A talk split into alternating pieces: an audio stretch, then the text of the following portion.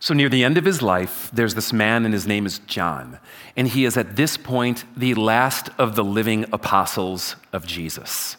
And near the end of his life, he writes a story about Jesus.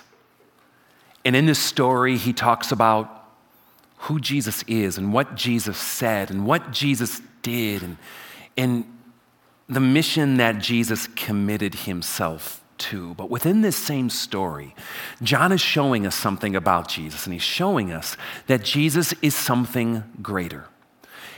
More specifically, that Jesus is greater than all of the amazing ways that God has impacted people, touched people, and worked in the past. He puts Jesus forward over against all the ways that we have come into contact with God and shows how, in those situations, Jesus is surpassing them all by far. Now, today, we pick up in chapter 7 with that story Jesus is, or John is telling. And the story revolves around a holiday. Let me read it to you. And then, after we get it on our grid, let me walk through with you the story that John is telling. Here's what it says in John chapter 7. So, after this, he writes, after Jesus claimed to be this bread of life that people needed to eat, and his disciples couldn't handle the cannibalistic tendencies and sound of it, and they all abandoned him. After this, Jesus went around in Galilee purposefully staying away from Judea because the Jews there were waiting to take his life. But when the Jewish feast or holiday of tabernacles was near, Jesus' brothers said to him, You ought to leave here and go to Judea, which that, that's kind of like go to the place that they want to kill you. That, that, that's family love. Would you agree? You want to leave here and go to Judea so that your disciples may see the miracles you do. No one who wants to become a public figure acts in secret. Since you're doing these things, show yourself to the world, for even his own brothers did not believe in him. So Jesus told him, The right time for me has not yet come. For you, any time is right. The world can't hate you, but it hates me because I testify that what it does is evil. You go to the feast. I am not yet going up to the feast because for me, the right time has not yet come. And having said this, he stayed in Galilee. However, after his brothers had left for the feast, he also went, but not publicly, but in secret. Now, at the feast, the Jews were watching for him and asking, Where is that guy? And among the crowd, there was widespread whispering about him. Some said, He is a good man. Others said, No, he deceives the people. But no one would say anything publicly about him for fear of the Jews. Not until halfway through the feast did Jesus go up to the temple courts and begin to teach. The Jews were amazed and asked, Where did this man get such learning without having studied?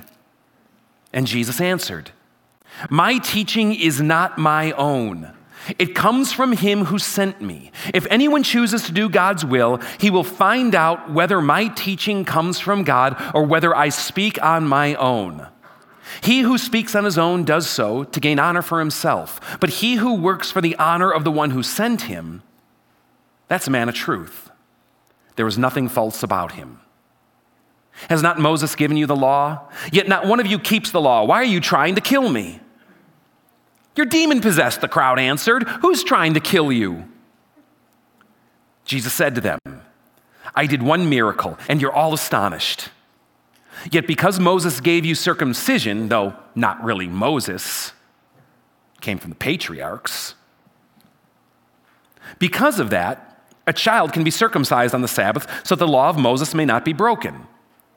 Why are you angry with me for healing the whole man on the Sabbath? Stop judging by mere appearances and make a right judgment. It says at this point, some of the people of Jerusalem began to ask, Isn't this the man they're trying to kill? Here he is, speaking publicly, and they are not saying a word to him. Have the authorities really concluded that he is the Christ? But we know where this man is from. When the Christ comes, no one will know where he's from. Then Jesus, still teaching in the temple courts, cried out, Yes, you know me, and you know where I am from. I am not here on my own, but he who sent me is true.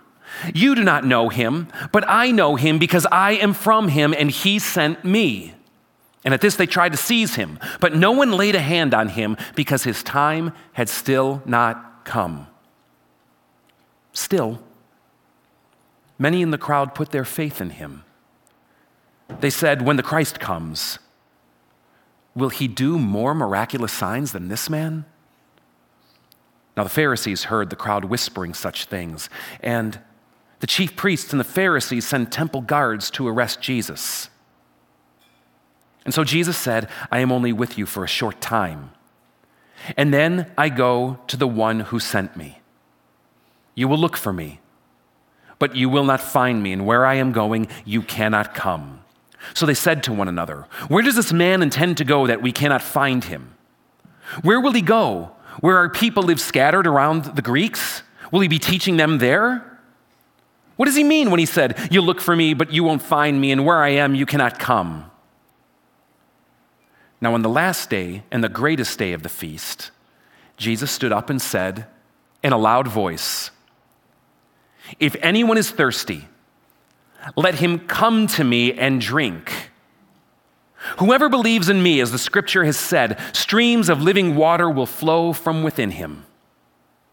By this he meant the Spirit, whom those who believed in him were later to receive. On hearing his words, some of the people said, Surely this man is a prophet. Others said he is the Christ. Still others asked, How can the Christ come from Galilee? Does not the scripture say that the Christ will come from David's family, from Bethlehem, the town where David lived? So the people were divided over Jesus. Some wanted to seize him, but no one laid a hand on him. Finally, the temple guards went back to the chief priests and Pharisees, and they asked them, why didn't you bring him in? No one ever spoke the way this man does, the guards declared. You mean he's deceived you also? The Pharisees retorted. Has any of the rulers or the Pharisees believed in him? No, but the mob that knows nothing of the law, well, there's a curse on them. Now, Nicodemus, who had gone to Jesus earlier and who was one of their own number, asked, does our law condemn anyone without first hearing him to find out what he is doing? And so they replied to him Are you from Galilee too?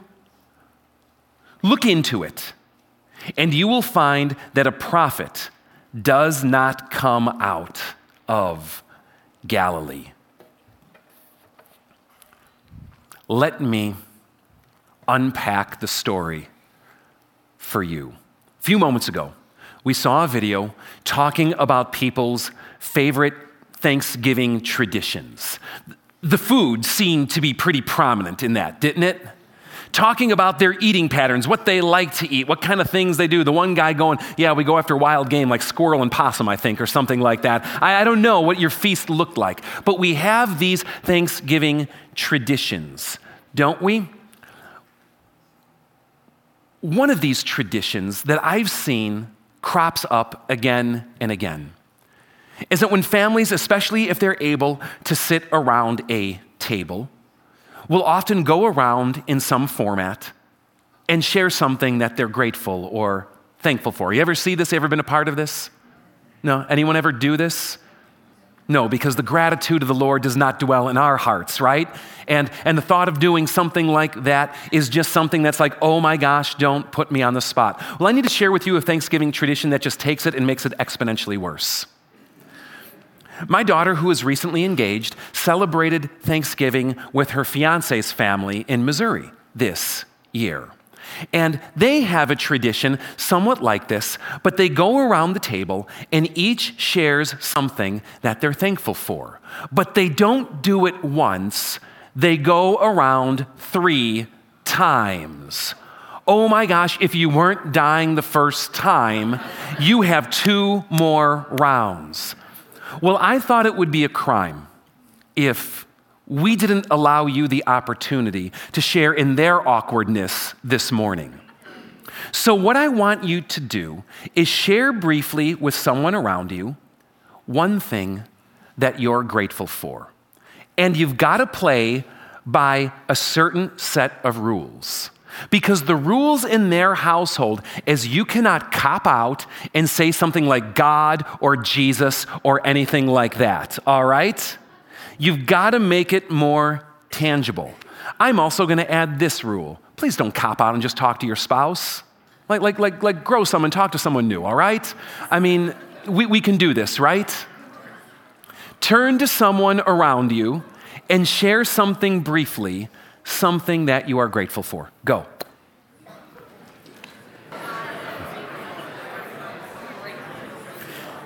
Now, here's what I want you to do. Imagine for a moment you are at that Thanksgiving dinner table and you're going around and you're sharing. Or imagine that you're in this room and you're turning around and you're sharing. And you know that the spirit of this is sharing something you're grateful for. Now, I find in our holidays we have all kinds of strange traditions. And one of the traditions that I find is common is exposing our children to strange relatives. People that we don't see get invited, and there's always this low grade angst that's among certain people at the dinner table going, What are they gonna say? How is this gonna go? Who is going to tackle them when it starts going off the rails? We know this, right? We've experienced this, we've been a part of this right? I guarantee you, all of you have been a part of this. And if you're like, I've never been a part of this, that's because you're the culprit, all right? I want you to imagine that you're at that table or you've just had the discussion and it's going around and people are sharing what they're thankful for. And you're coming around and you're watching the flow and it's coming up to weird Uncle Frank. Everyone has a weird Uncle Frank. And it's coming up to weird Uncle Frank, and you just don't know what weird Uncle Frank is gonna say and someone saying, I'm thankful for my children. And it goes, and someone says, I'm thankful for my job. And someone says, I'm thankful for, for being healed through this thing that, that, that I've been suffering through. And someone is just thankful for just the joy of life. And then it comes to weird Uncle Frank. And weird Uncle Frank takes a deep breath and he pauses. And he stands up, and you know it's going to go bad and he looks at everyone around and in a loud voice proclaims, You should give thanks to me. I am the source of your blessing. I am the source of your goodness. I am from whom all blessings flow. You should give thanks to me. Now, what is your reaction in a moment like that? Some of you are like, it's Uncle Frank, right? Uncle Frank has always been full of it. Uncle Frank has not failed to convince. There are others of you who might not like Uncle Frank too much. And you're saying things and you're thinking things in your mind like, he's madman. This guy's just nuts. Or he's full of himself. Or can anyone be a bigger ego bag? You know what I mean? I mean, it's just like, how do you respond to someone who says things like these. Go with me into John chapter 7. Because the entire episode that I have just read to you revolves around a holiday. And the name of this holiday in Hebrew, which you may actually come into contact with today, is pronounced Sukkoth. But it gets translated as something like the Feast of Booths or the Feast of Tabernacles. Like Thanksgiving, this is a holiday celebrating with gratitude the blessings of God. But instead of revolving around a turkey, it revolves around other symbols and other kinds of things. And what I need to do with you this morning is describe to you what this holiday that Jesus was celebrating is all about so that the impact of what Jesus is saying is not lost on you.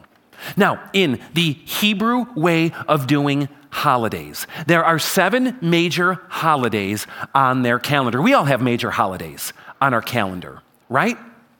You can go through what our typically celebrated holidays are, and I bet that would be something like this. Well, there's, there's New Year's Eve, New Year's Day. That's like a package, it always goes together, right? There's New Year's Day, and maybe Valentine's Day, and maybe St. Patrick's Day. It doesn't matter that you're not Irish, everyone seems to embrace it anyway. And then, of course, there's Easter, and then you come along to Memorial Day and 4th of July, and then there's Labor Day and Halloween, and then we have Thanksgiving, and then we have Christmas. Now, I would argue these are probably the 10 10 major holidays that we celebrate. Now, I know that there are some of you here today going, well, what about Veterans Day? What about Juneteenth? What about MLK Day? What about any other day? President's Day has always been special to me. Why didn't you mention that?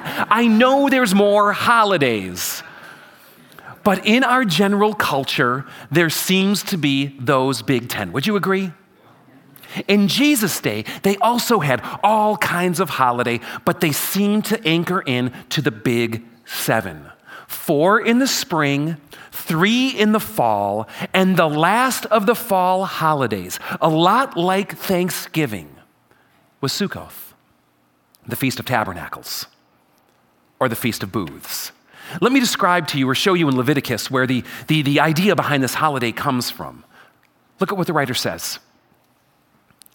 On the first day of this holiday, because by the way, we do a holiday, but they knew how to party. They did holidays.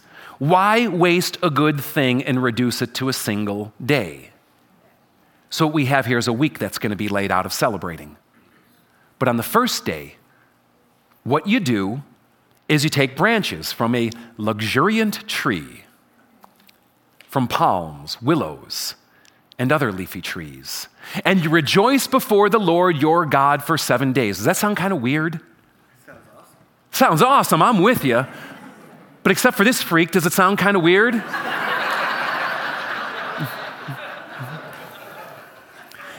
Is it any weirder than cutting corn stalks and tying them up to your banisters or taking pumpkins out of a field and spreading them around your house? We all have different ways of taking agriculture and celebrating. They took luxuriant trees. And you rejoice before the Lord your God for seven days. What do you do with the tree? You like look at it, you set it up, you go, hey, that's a nice tree. Well, it says, celebrate this as a festival to the Lord for seven days each year. Live in temporary shelters for seven days. You know what you'd do with these branches? You'd build a hut. And you would go and live in it for seven days. But I've got a 6,000 square foot home. Go live in a hut for seven days, which I think you actually do. He's a hunter. He goes out and lives in duck blinds. All native born Israelites are to live in such shelters so that your descendants will know that I had the Israelites living in temporary shelters when I brought them out of Egypt. I am the Lord your God. What this day is doing is the same thing Thanksgiving is doing. It is remembering something that God did for us in a way that God provided for us in the past. Except instead of pilgrims coming to a new land without a harvest, and hungry and depending on God to produce something so that they could eat. Ancient Israelites had to wander through a desert, and they had to do it for 40 years, and they didn't have permanent homes. They had to sleep under the stars or in tents or in makeshift shelters that could be lifted up and easily transported. So, what Israelites would do every fall is go out and pluck some branches, find some wood, build up a shelter, and live in it in seven days so as to remember how God had delivered them back then. It's kind of like Woodstock meets Burning Man Festival for seven days last fall when this celebration takes place. It was mid October this year. Last fall, I was in Philadelphia. And I was in an area of Philadelphia that would be equivalent to like maybe the North Shore around here, a very wealthy kind of area. And there was a prominent Jewish synagogue with a whole lot of land on a very prominent, busy intersection. And it happened to be in the festival of Sukkoth.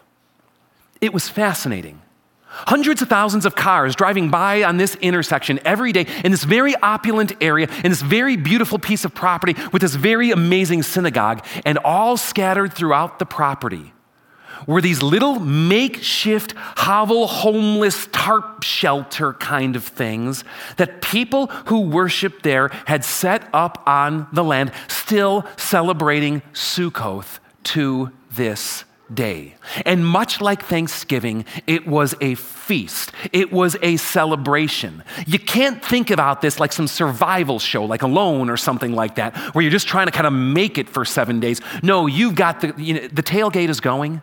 You know, are you with me?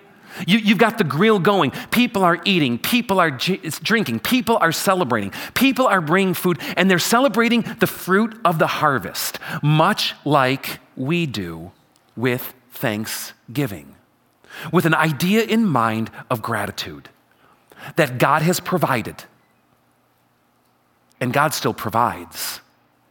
And so we can live in hope and faith that God will provide still. It's what this exercise of gratitude is really all about.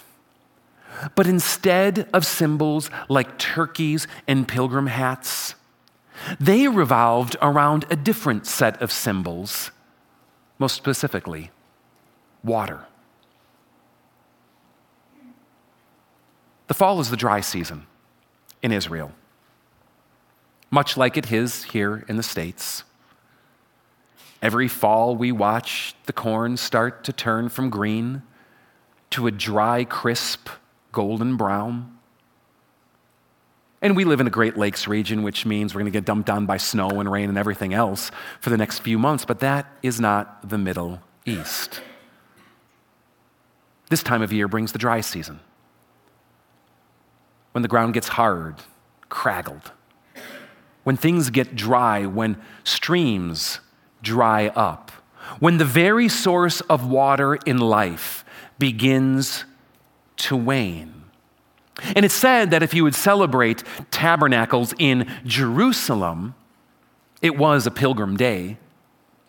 That beyond the temporary shelters that you would live in, beyond the feast and the party, you would celebrate around the symbol of water. And what the priest would do is every day he would come down from the temple and he would go down to the Gihon spring. And what he would do is draw water from the Gihon spring. And as he would draw water in this vessel, the people would be singing these psalms about the coming Messiah Psalms 113 and 14 and 15 and 16, and most notably 18, where they would sing things like, Yahweh, save us, Yahweh, grant us success, or if if you've been here on Palm Sunday, Yahweh, Hoshiana, Hosanna to the one who will deliver us. And they would sing these songs about God, who is the one who provides the water of life. And they would pour the water on the ground, taking something precious into the hard, dry ground, letting it drink it up and evaporate, going, Lord, you are the one who provides us with what we need streams of living water for life. This entered so much into the ethos of the ancient Israelites that the prophets will talk about a day when God will return and the ground will burst forth with springs of water, water that will nurture the land, springs of life.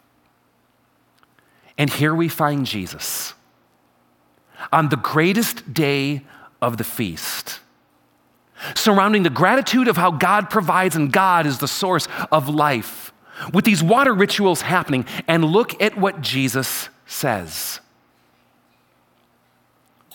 on the last day, the climax of the festival, Jesus stood up and shouted to the crowds, Anyone who is thirsty may come to me. Anyone who believes in me, come and drink. For the scriptures declare rivers of living water will flow from his heart. And because people are dense, and we are too, John interprets what Jesus is saying. When he said living water, he was speaking of the Spirit of God who would be given to everyone believing in him. Imagine it's Thanksgiving dinner. Imagine you're sharing what you're grateful for. Imagine going through the celebration, and then there's weird Uncle Frank. And he stands up and he goes, Anyone who is thirsty may come to me. Anyone who believes in me may come and drink. For the scriptures declare rivers of living water will flow from his heart. Whose heart? From Uncle Frank's. the scriptures themselves declare, Uncle Frank, Uncle Frank says, they will flow from me. How do you respond to a guy like that? What do you do with that?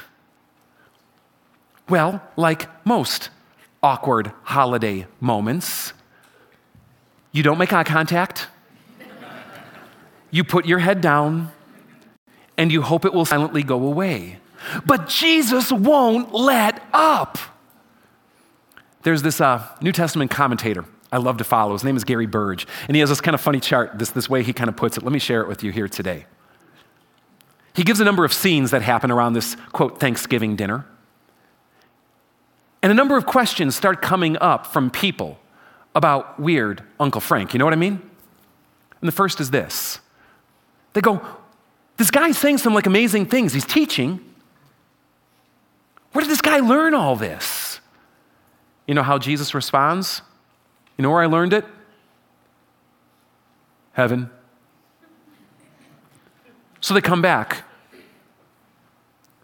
Well, where's this guy even from? You know how Jesus responds? Heaven.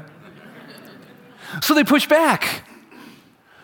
Where is he going to go? What happens from here? Where is he going? Heaven. He won't let up. What do you do when Uncle Frank stands up and he says, I've been told this stuff from God? The wisdom I'm sharing here with you, God told me. How do you respond to Uncle Frank? What do you do when your kids say, hey, like, where did Uncle Frank even come from? Where does he live? And Uncle Frank goes, oh, I'm from heaven. Is Uncle Frank spending the weekend with us? Where does he live? Oh, he's going back home. Well, where's home? Heaven. And the people were divided. They didn't know what to do with him. Read the story. Go back through, it's fascinating. Some, some look at Jesus and they go, He's out of his mind. Some are looking at Jesus going, How can a guy be more full of himself? This guy is on some ego trip, or worse, this guy is a liar and fool. Others are looking and going, he's demon possessed. This is evil incarnate right before our eyes. And yet there are others who are inclined to believe. Because as they look at what Jesus is saying, and they look at what Jesus is teaching, and they look at what Jesus is doing, the other options just don't add up. How can someone this wise be written off a fool on this line? He's opening heaven before our eyes and teaching things that people don't know, and they make sense and they cut to the heart. How could this man be evil who is doing these amazing things of God and they don't know what to do with him? It doesn't sound to me too much different from today. People today don't know what to do with Jesus and find themselves responding to him in all different kinds of ways.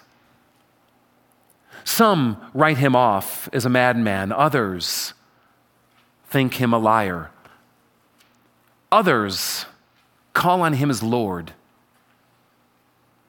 Others find other ways, thinking of things and other things like maybe he was a prophet or just a good moral teacher. There's a quote I want to share with you today from C.S. Lewis. I love this quote. It comes out of a series of radio broadcasts he did while London was being bombed in World War II. It was later codified into a book called Mere Christianity. I'm going to share with you the quote in full. I think it's worth repeating. He writes I'm trying here to prevent anyone from saying the really foolish thing that people often say about Jesus. I'm ready to accept Jesus as a great moral teacher, but I don't accept his claim to be God. That is the one thing we must not say. A man who was merely a man and said the sort of things that Jesus or Uncle Frank said would not be a great moral teacher.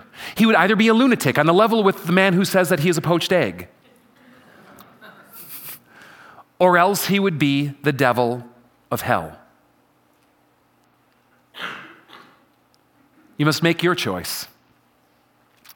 Either this man was and is the Son of God, or else a madman or something worse. You can shut him up for a fool. You can spit at him and kill him as a demon, or you can fall at his feet and call him as Lord and God. But let us not come with any patronizing nonsense about his being a great human teacher. He has not left that, op- that option open to us. He did not intend to. Great moral teachers do not stand up at Thanksgiving and say, I am the source of life. Unless unless they actually are.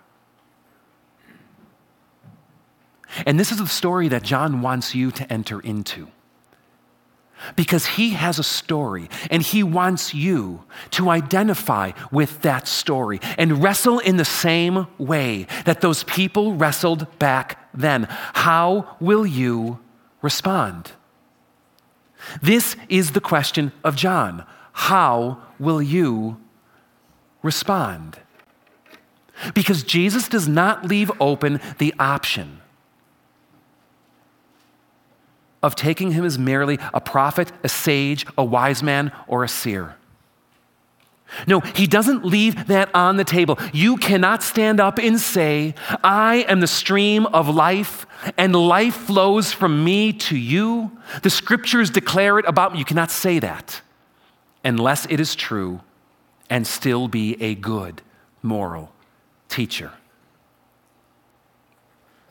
In each and every generation, and I believe to each and every person, the question has to be asked how will I respond? What will I do with Jesus? How will I wrestle through it? And this is the question that I want to pose to you. How will you respond to Jesus' call on your life? Invitation to your life, demand on your life. How will you respond to Him? Will you write Him off? Will you laugh Him away? Will you seek to string Him up and kill Him? Or will you come to see him for who he claims to be and bow on bended knee before him? Because Jesus says, if you do, streams of life and God's presence will flow from me to you. And I think I can speak for Jesus by adding a final question or challenge. I dare you, I think he would say, to try it or to try it anew, to dare to take him at his word and to see if who he is and what he says holds up to be true. That's the story we're invited into on Jesus' Thanksgiving. So I want to invite you to rise. I'm going to invite the band to come up.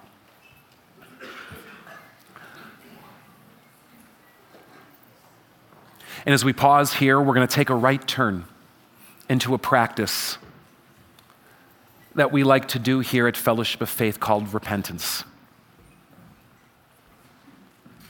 It's churchy word that just means turn. And in this context, turning to God, turning to Christ, turning to Him on the basis of who He says He is.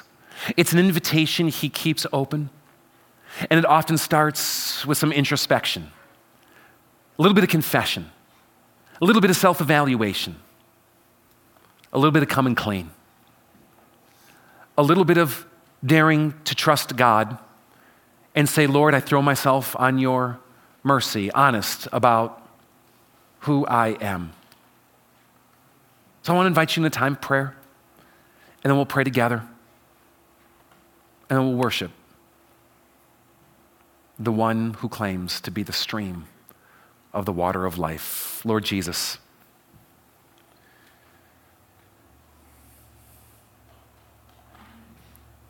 The invitation you make was not for them alone. For each and every human being to come to you, to call on you, to believe in you, to eat from you and drink from you or any other way we can put it.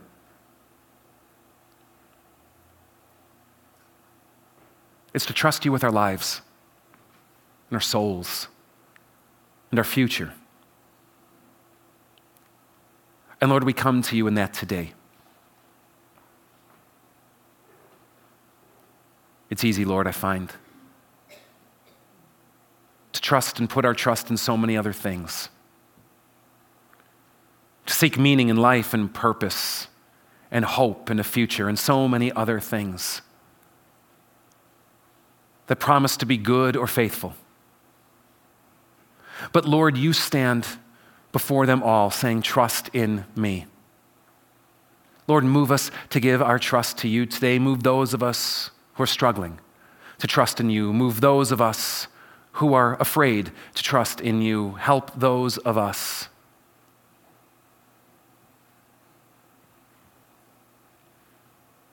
who are here in this place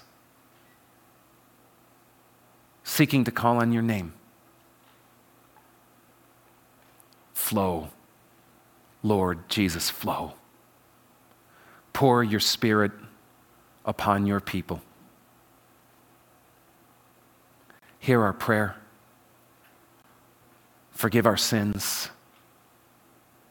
And may we live in the new birth that comes in your name. Amen. We're going to sing a song today that I think speaks into this in a really cool way. May it be Jesus' message of hope and invitation to you this morning.